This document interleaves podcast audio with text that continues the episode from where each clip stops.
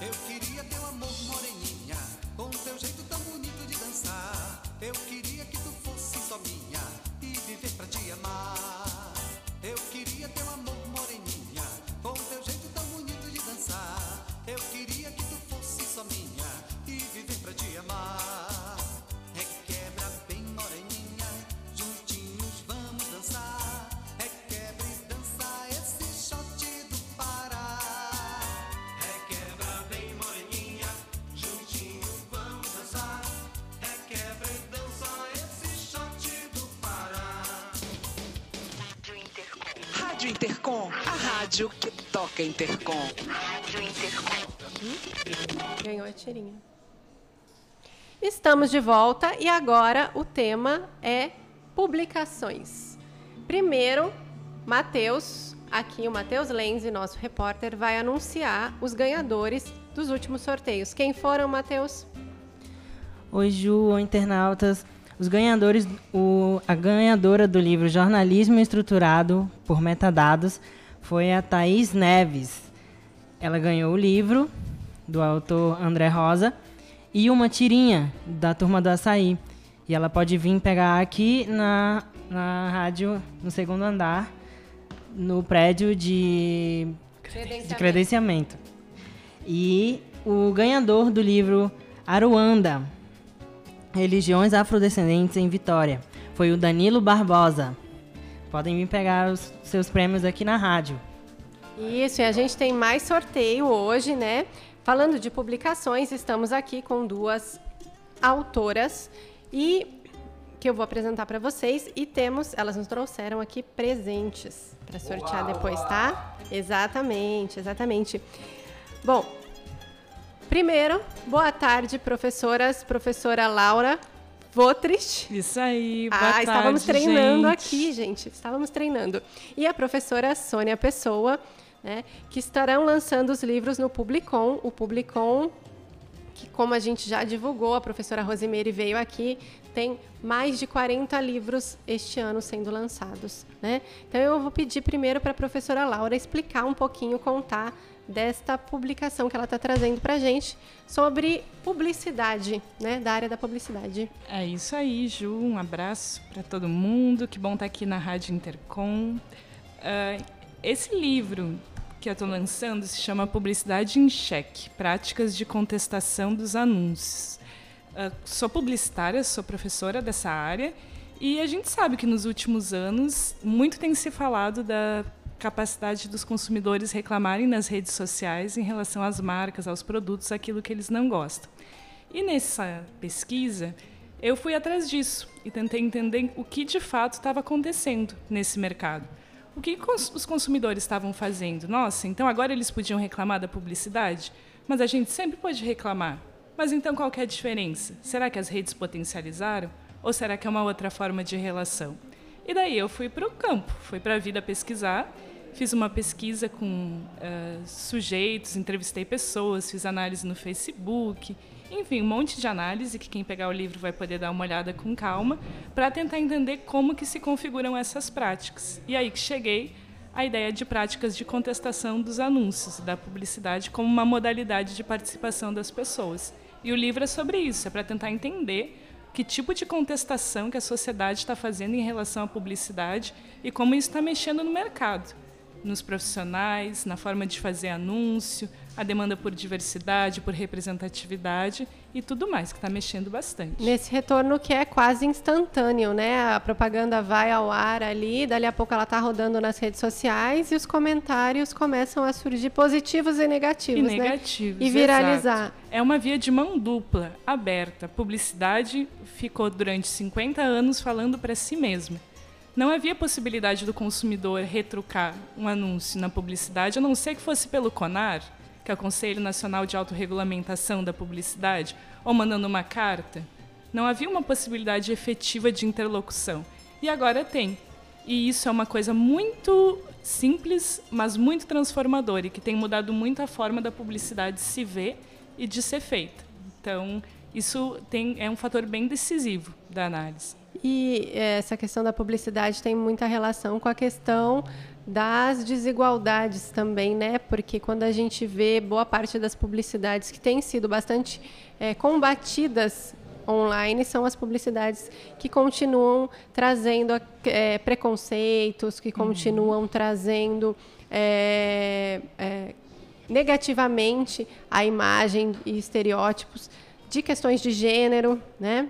Por exemplo, isso me leva um pouco também para o livro que a professora Sônia está lançando do Intercom do ano passado, né, com o tema do Intercom do ano passado sobre desigualdade, gênero, né, professora? Fala um pouquinho desses livros todos, que são 3 ao todo que ela está lançando este ano aqui no Publicom.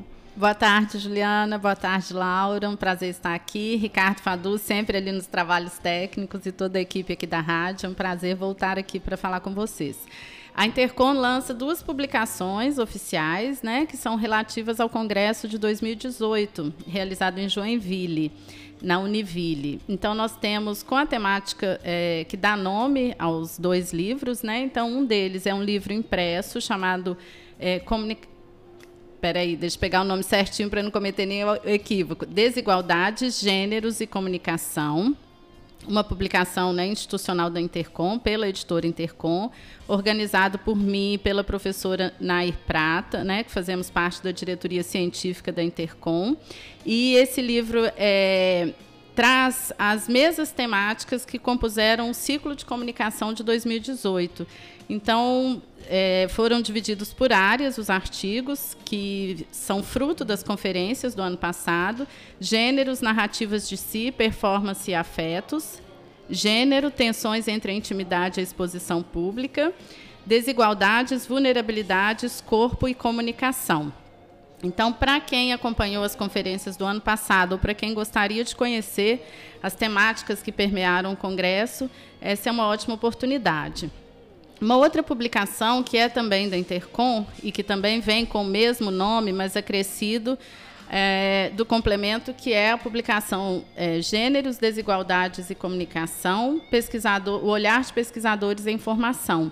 E aí já é uma dinâmica diferente, é oportunidade para que os alunos de graduação que se apresentaram no Intercom Júnior no ano passado tiveram seus artigos avaliados pelos coordenadores, após passarem por pareceres e apresentarem no Intercom Júnior. Os coordenadores das divisões temáticas do IJOSA fizeram uma seleção, e o melhor artigo de cada divisão temática compõe esse book. Essa é uma grande vitória para a gente, porque é a retomada também de um projeto que, junto com a Iniciacom, que é a revista de iniciação científica, que também abre espaço para estudantes de comunicação. Foi lançada hoje, né? A gente anunciou aqui mais cedo. Uhum. E foi uma grande vitória, assim, porque eram projetos que estavam parados, ficaram por um tempo, né, sem estarem na ativa. E a diretoria científica atual os retomou, sempre com o objetivo de investir em jovens pesquisadores, em alunos de graduação ou recém-formados, que têm poucas oportunidades de publicação em revistas científicas, né?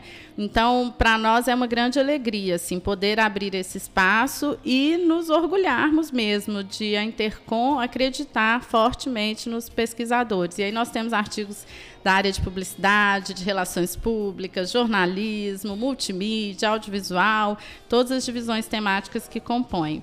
E aí, só para emendar, então, um terceiro livro, aí já não mais da Intercom, mas de um grupo de pesquisa. Nós temos uma cátedra franco-brasileira na Universidade Federal de Minas Gerais, onde eu sou professora, e nós lançamos o livro Afetos, Pesquisas, Reflexões e Experiências em 4 encontros com Jean-Luc Morissot. A organização é minha, da professora Ângela Salgueiro Marques e do Carlos Magno Camargos Mendonça. O Jean-Luc Morissot é o nosso parceiro, é um professor francês que tem participado de vários encontros e cursos, e a ideia desse livro é potencializar os processos de afetação pelos quais os pesquisadores passam com seus objetos que estão relacionados às desigualdades, né, também temática do Congresso do ano passado, as vulnerabilidades e as situações sensíveis nas quais o pesquisador se implica diretamente. Então, a gente está aguardando todo mundo, né, no Publicom. Posso fazer uma pergunta para a Laura? Pode, claro, por favor. Laura, o que mais te impressionou assim, na sua pesquisa? O que mais te chamou a atenção, que você não esperava? Foi a posição do campo publicitário em relação às pessoas, aos consumidores. Acho que foi o que mais me impressionou. Porque a publicidade tem... por fim, persuadir o consumidor, né? Uma ideia ao consumo de um produto. E, para isso, ela tem que entender esse consumidor e estar aberto, ter os ouvidos muito abertos, os olhos. E não é o que acontece. Pelo menos não foi o que aconteceu durante muito tempo. Eu encontrei um mercado muito elitizado, muito fechado em si mesmo, né?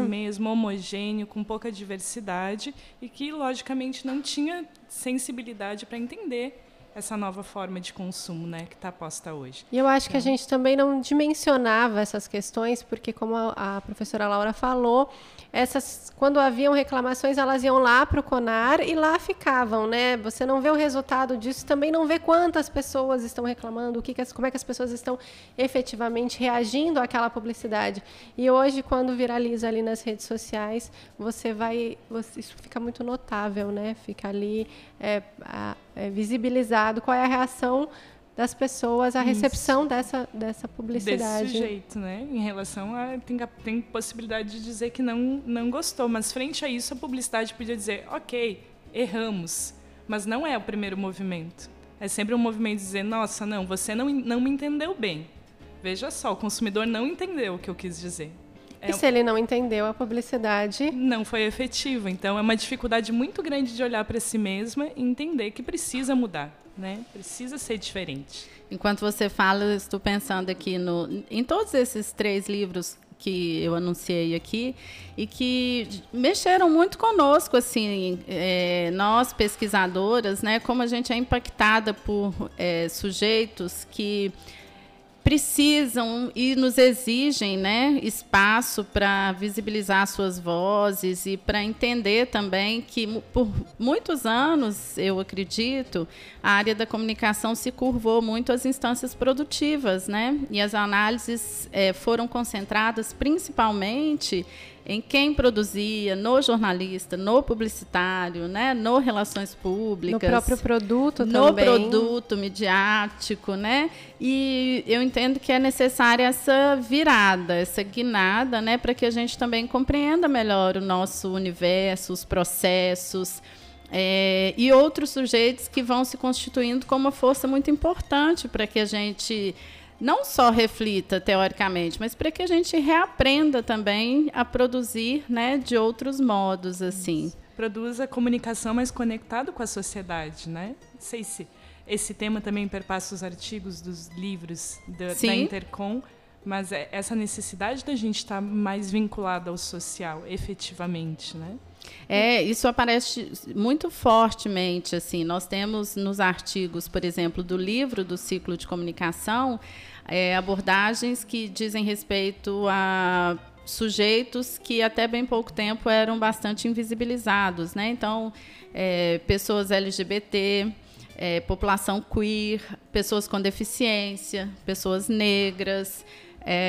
Posso até estar sendo injusta e esquecendo de nomear alguns, mas assim, foi realmente algo que apareceu como uma potência muito grande e que nos fez também olhar para o nosso próprio umbigo, né, e nos perguntar, assim, afinal de contas, nós estamos sendo capazes de ter outros olhares, outras perspectivas de pesquisa? Então, eu entendo que esse movimento foi muito rico, assim.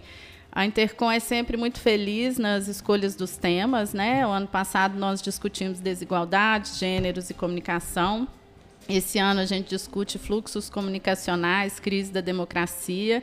E os temas estão, ao mesmo tempo, cada um com a sua força separadamente, mas, ao mesmo tempo, interconectados. Né? Lembrar que a gente estava com os podcasts, né? Antes daqui do evento do Intercom, a gente já estava lançando os podcasts, e essa questão foi uma fala da professora Ariane, né? De falar da vanguarda dos temas da Intercom todo ano, na escolha dos assuntos que serão tratados, como a Intercom vem há 4 décadas aí sendo vanguarda na discussão de temas que efetivamente são muito importantes para aquele momento. E fluxos comunicacionais e crise da democracia aqui, agora, né? Nessa região, em Belém, nessa região amazônica aqui, tem sido bastante levantado por tanto no Congresso, quanto com os convidados que vêm aqui conversar, o quanto é importante ter esse evento nesse momento. E, puxando isso, eu quero lembrar que tanto a professora Sônia quanto a professora Laura fizeram parte da organização do evento, né? Estão trabalhando desde muito para que tudo que vocês estão vendo aqui saia como vocês estão vendo aqui, né? O Intercom tem sido super elogiado, inclusive pelas pessoas que vêm conversar aqui conosco, né? Toda a organização, toda a receptividade, toda a beleza de organizar um evento desse porte nessas condições e contextuais que nós vivemos na universidade, né? Isso, nesse momento. Tem sido muito gratificante. Acho que é algo que a gente sente, assim, não precisa nem falar, mas Intercom parece que é um congresso que a gente não participa, a gente vive, né? A gente vive o Intercom, porque são tantas atividades e tantas trocas que é algo muito feliz, assim, é muito bom fazer parte disso e poder contribuir também com a organização, né, da programação, de estar inteirada de tudo, é muito, muito bacana. E de estar lidando, né? A Laura, como a gente aqui na rádio, estava lidando com diversos monitores, voluntários que estão aqui trabalhando, colaborando com toda a organização do Intercom. Posso mandar um abraço? Pode, olha, claro.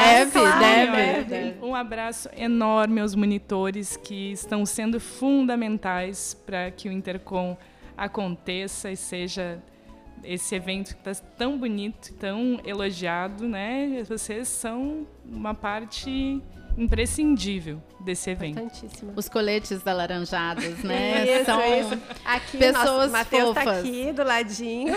Nós vamos tirar uma foto com a Matheus. Recebendo todo esse carinho das professoras. É verdade, hoje é aniversário do Matheus. Nós cantaremos parabéns mais tarde. E, inclusive, compramos uns docinhos aqui para comemorar no final. Isso é justo, isso é Intercom, hein, gente? E os doces de Belém são especiais. Eu gostaria só de reforçar, assim, a diretoria científica é imensamente grata, de verdade, a cada pessoa que tem um trabalho de formiguinha que tem uma força imensa, né? Assim, então, todos os monitores, todos os professores, todos os pró-reitores, o reitor da universidade, a professora Thaíde Malcher, todas as pessoas que se mobilizaram, né? Vocês aqui da Rádio Intercom, que se mobilizaram. Num primeiro momento, a gente pensa assim, nossa, é uma atitude tão pequenininha, é algo que eu estou fazendo que é tão pequenininho, mas no todo é tão grandioso. E hoje eu tive a oportunidade de ser abordada por um estudante de graduação e ele me falou assim, você é professora? Eu falei, sou, eu posso te ajudar em alguma coisa? Ele me disse assim, será que você podia me dar uma curadoria sobre o Intercom? Onde eu vou? Porque tem tantos eventos e é incrivelmente interessante e tão rico poder participar disso tudo que eu estou me sentindo perdido. E ele falou assim, mas é um perdido bom, porque eu posso ir para qualquer lugar que eu sei que eu vou encontrar algo que seja interessante. E aí foi muito interessante porque, assim, ele estava ansioso por ter quase como um guia personalizado, né, para ajudá-lo a entender esse universo, a escolher.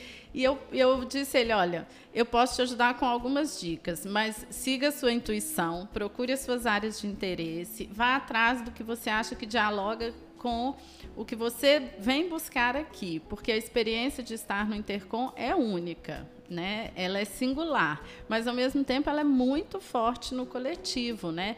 Termos quase 3 mil pessoas circulando nesse ambiente, por todas essas salas, essas atividades, né? A gente tem desde o estudante de graduação, que é um bebê, né? Que está debutando na pesquisa científica, até um pesquisador sênior internacional, como o Ramon Salaverria, que foi o nosso conferencista principal, que é conhecido mundialmente. Então, realmente é uma experiência única. É uma oportunidade que é rara e deve ser aproveitada, potencializada ao máximo mesmo. Aqui na rádio nós tivemos Inclusive, um que está participando da organização de evento, um dos monitores, que quando sentou aqui com a gente falou, primeiro Intercom dele, ele falou que estava gostando muito porque ele está cursando, né, uma graduação na área de eventos, e foi a primeira vez que ele teve a oportunidade de trabalhar num evento tão grande como o Intercom. Também passaram por aqui, quem vai apresentar lá no Intercom Júnior, né? E falando, primeiro o Intercom também, tá super nervosa de apresentar no Intercom Júnior, começou a falar aqui com a gente tremendo, dali a pouco já estava se sentindo mais calma, mais tranquila. E os próprios monitores que estão atuando, né, e tendo essa experiência de estar no microfone, de estar lá também na parte de comunicação das redes sociais, né? A gente recebe eles de vez em quando aqui fazendo as fotos, fazendo stories para o Instagram, e essa experiência todos eles têm dito que tem sido muito interessante para eles, muito válida, porque o Intercom é isso, é um congresso, é o maior congresso de comunicação da América Latina, né? E como a professora falou, receber essas quase 3 mil pessoas circulando é uma arte. Receber o Intercom é uma arte. É uma arte, é um grande desafio, né? Assim, uma responsabilidade imensa para que todas as atividades estejam como nós imaginamos, sonhamos, planejamos, né?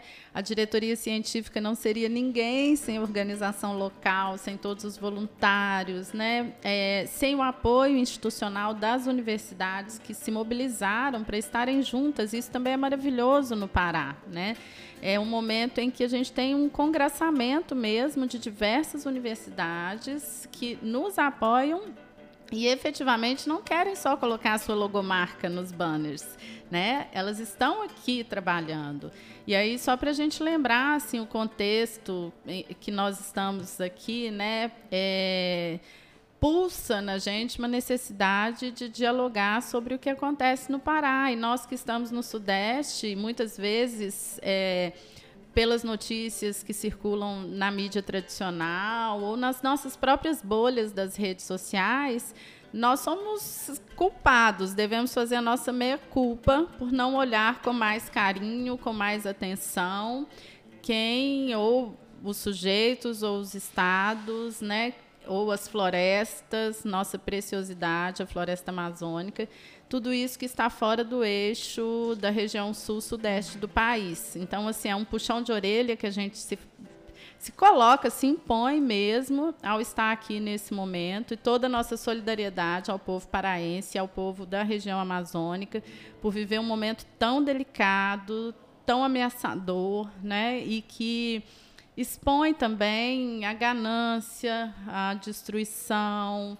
as brigas políticas, e que olha muito pouco para o ambiente e para os sujeitos que estão por aqui, né? E tudo isso num contexto também muito problemático para as universidades públicas, né? Para as universidades federais, um contexto de retirada de verba, de investimento para o ensino, para a pesquisa, para a extensão, que é tudo isso que a gente vem discutindo aqui no Congresso da Intercom, né? A gente lamenta profundamente assim, essa situação atual das universidades públicas brasileiras, e nós entendemos que os maiores prejudicados vão ser aqueles estudantes que efetivamente precisam do apoio financeiro das bolsas para se manter, para a permanência na universidade. Então, assim, eu convivo... Porque não é só a entrada, né? Não é só a entrada. Permanência. É a permanência na universidade, né? Então, eu, pessoalmente, convivo com estudantes de graduação e de pós-graduação que, sem o apoio financeiro, ou a moradia estudantil, ou o desconto para comer no restaurante universitário, essas pessoas não têm condições de permanecer na universidade, né? Não têm o que comer. Nós não estamos dizendo de bolsas que são, é um complemento. Não, é o valor que a pessoa tem, pode contar para que ela tenha chance de estudar. Então, é muito importante que a sociedade compreenda, né, que todo o esforço que é feito nas universidades, toda a dedicação que a gente tem, tanto em sala de aula, quanto nos cargos administrativos, nas pesquisas, na extensão, na iniciação científica, né? Às vezes as pessoas falam assim, mas você é professor? Você só dá aula? É, a gente é professor, a gente dá aula, a gente ocupa cargo administrativo. Faz pesquisa. Faz extensão. Orientações. Orienta, né? Dá palestras, conferências, participa de congressos, escreve artigos científicos. Organiza congressos. Somos altamente cobrados, né? Os professores como eu, que estão numa pós-graduação, somos altamente cobrados por indicadores, publicações, né? Circulação no meio científico nacional e internacional. E, infelizmente, é uma pequena parte da sociedade que conhece essa rotina e que reconhece a importância do professor no Brasil, né? E da gente pensar também que é essa educação pública, né, que é de toda a sociedade. A universidade está aberta, que está cada vez mais aberta e precisa estar cada vez mais aberta. Que a gente, nesse processo de restrição de verba, a gente não pode permitir que a universidade se feche, porque ela tem muito a fazer ainda. Tem muito a fazer. E o Intercom é uma prova disso. Quando a gente está junto, está organizando um evento, que hoje organizar evento é até uma forma de resistência, né? Olha, a gente vai se juntar e vai fazer tudo o que pode para fazer isso aqui acontecer com 3 mil pessoas para discutir um tema que é muito importante para esse país. Quando a gente faz isso, a gente vê o potencial que tem, o quanto de coisas tem por fazer, o quanto tem de gente fazendo coisas que são muito importantes, levando reflexões para cantos desse país que antes não tinha possibilidade de pensar sobre si. Então, isso, de forma nenhuma, pode ser restringido, né? Eu acho que é também muito importante destacar que é a terceira vez, né, nesses 42 anos de Intercom que ele vem aqui para a região norte, né? A primeira vez em Belém, as duas outras foram em Manaus, e é muito significativo que ele esteja agora aqui nessa região, né? E falando nisso, aproveitar e chamar as pessoas. Amanhã tem o Ciclo Amazônia, né, que vai acontecer ali no auditório do Pigitec, além do encontro dos grupos de pesquisa, né, para quem se interessar em entender um pouco mais esse contexto. Aqui vão ter várias pessoas bastante interessantes falando, teremos lideranças indígenas, pesquisadores que trabalham com a temática aqui regional. Vale a pena conferir o Ciclo Amazônia. Professoras, eu gostaria muito de agradecer pelo bate-papo aqui, né? A gente podia continuar, tem várias coisas para conversarmos, mas eu sei que a Laura também tem um horário um pouquinho apertadinho, que ela me contou antes, que ela já... Isso também é Intercom, gente. As professoras passam aqui para conversar com a gente, mas tem... Depois de uma mesa aqui, depois tem uma reunião ali, é o tempo todo com a agenda bem lotada. E elas estarão no Publicom, às 5h30, lá no espaço de credenciamento, aqui no térreo, o mesmo prédio da Rádio Intercom, tá? Quem quiser continuar esse bate-papo, se interessou pelas publicações, quer conversar um pouquinho mais com as professoras, então, 5h30 no Publicom, ali no espaço de credenciamento, e anunciar que a professora Laura deixou aqui o livro dela para a gente sortear, Publicidade em Cheque, Práticas de Contestação dos Anúncios. Então, tá valendo, WhatsApp da Rádio Intercom. Ju, só uma dica. O livro do Intercom Júnior, o Desigualdade, Gêneros e Comunicação, é um e-book que está disponível no Portcom do site da Intercom. É um acesso gratuito. O livro impresso do Ciclo de Comunicação foi distribuído para os congressistas. E o livro Afetos, que foi lançado pelo selo PPG.com, também é um e-book, distribuição gratuita, é só procurar por selo PPG.com. Por isso eu não pude trazer para sortear, gente, desculpa. Mas tudo bem, tá ótimo, estão abertos lá para... Há um clique de distância, não é? Exatamente, Tá facinho, inclusive para quem não está aqui para vir pegar o seu brinde, está escutando a Rádio Intercom, né, dos outros lugares, os congressistas que infelizmente este ano não puderam estar com a gente, podem acessar aí os livros que a professora Sônia falou.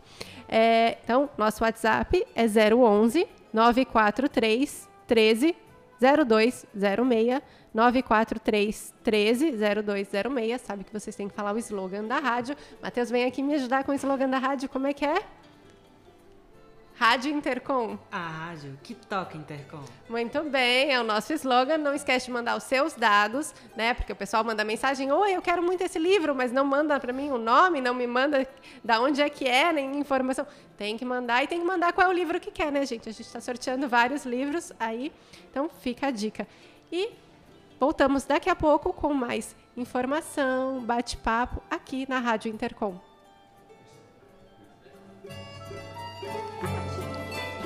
Podia ter puxado, que era o programa da Rádio Terceiro Andar. Você está ouvindo a Rádio Terceiro Andar. Na frequência da Fafiche. Eu existo e me movo. Experiências e mobilidade de pessoas com deficiência. A Rádio Terceiro Andar apresenta a série especial Eu Existo e Me Movo, em que pessoas com deficiência que circulam pela universidade falam sobre suas vivências nesses e em outros espaços. Você sabia que a universidade tem projetos de acessibilidade? Eles foram criados para servirem de referência, ampliar as discussões e também para serem aplicados no campus da UFMG. Nesse programa, vamos conhecer o professor da Escola de Arquitetura da Universidade Federal de Minas Gerais, Marcelo Guimarães, que é o coordenador do ADAPTE-SE, Laboratório de Acessibilidade em Design e Arquitetura para Pesquisa e Treinamento de Serviço de Extensão. Ele fala um pouco sobre esses projetos e os desafios para a universidade mais inclusiva. Meu nome é Marcelo Pinto Guimarães, eu sou professor de arquitetura, tenho doutorado na área de acessibilidade universal, consegui na Carolina do Norte, e coordeno um laboratório de pesquisas e serviços de extensão na UFMG chamado ADAPTE-SE. Significa Acessibilidade em Design e Arquitetura para Pesquisa e Treinamento em Serviços de Extensão. Então o nome todo já diz o que se trata. Eu já fiz vários trabalhos de acessibilidade e trabalho nessa área desde a década de 80. No laboratório, nós já fizemos alguns trabalhos de assessoria técnica, inclusive para o UFMG. Então é por isso que eu entro nessa história. Eu entro nessa história com a própria tentativa de definição do problema durante o processo do Campus 2000, com a construção de novos edifícios e a mudança das unidades todas para o campus, aumento da densidade do campus. O campus da Pampulha é lógico que é uma área extremamente peculiar, diferenciada, é extremamente agradável pela natureza da volta, a necessidade de manter uma pavimentação que seja absorvente de água e chuva, né? Sempre foi uma de diretriz, e é por isso mesmo você vê então o calçamento todo cheio de poliédricos, mas em termos do pedestre, o campus nunca apresentou uma real abordagem de segurança e de mobilidade, até recentemente. Então, nós fomos chamados, nós trabalhamos lá em dois projetos. Um chamado Mapas de Acessibilidade no Campus. Nós sempre trabalhamos na região central do campus, na Avenida Mendes Pimentel, em direção à Praça de Serviços, reitoria de um lado, e algumas unidades estão ali. Quer dizer, ali fica como se fosse um grande laboratório de diagnóstico que pudesse ser aplicado no restante do campus. Marcelo Guimarães explica que um dos braços do projeto de acessibilidade, o Campus 2000, foi a criação de um mapa para a mobilidade na UFMG. Nesses dois trabalhos, um foi da questão do mapeamento, na seguinte ideia, de que qualquer coisa que for feita de acessibilidade no campus com o passar dos anos, deve ser registrado, inclusive para demonstrar historicamente a evolução da tecnologia e do conhecimento aplicado lá, como também criar perspectivas de como poderia ser. Criar mecanismos de diálogo com quem usa, para que essas pessoas possam contribuir. Então, o registro das intervenções do campus, feito através de mapas, tem essa função. Você imagina, você quer ir no campus por causa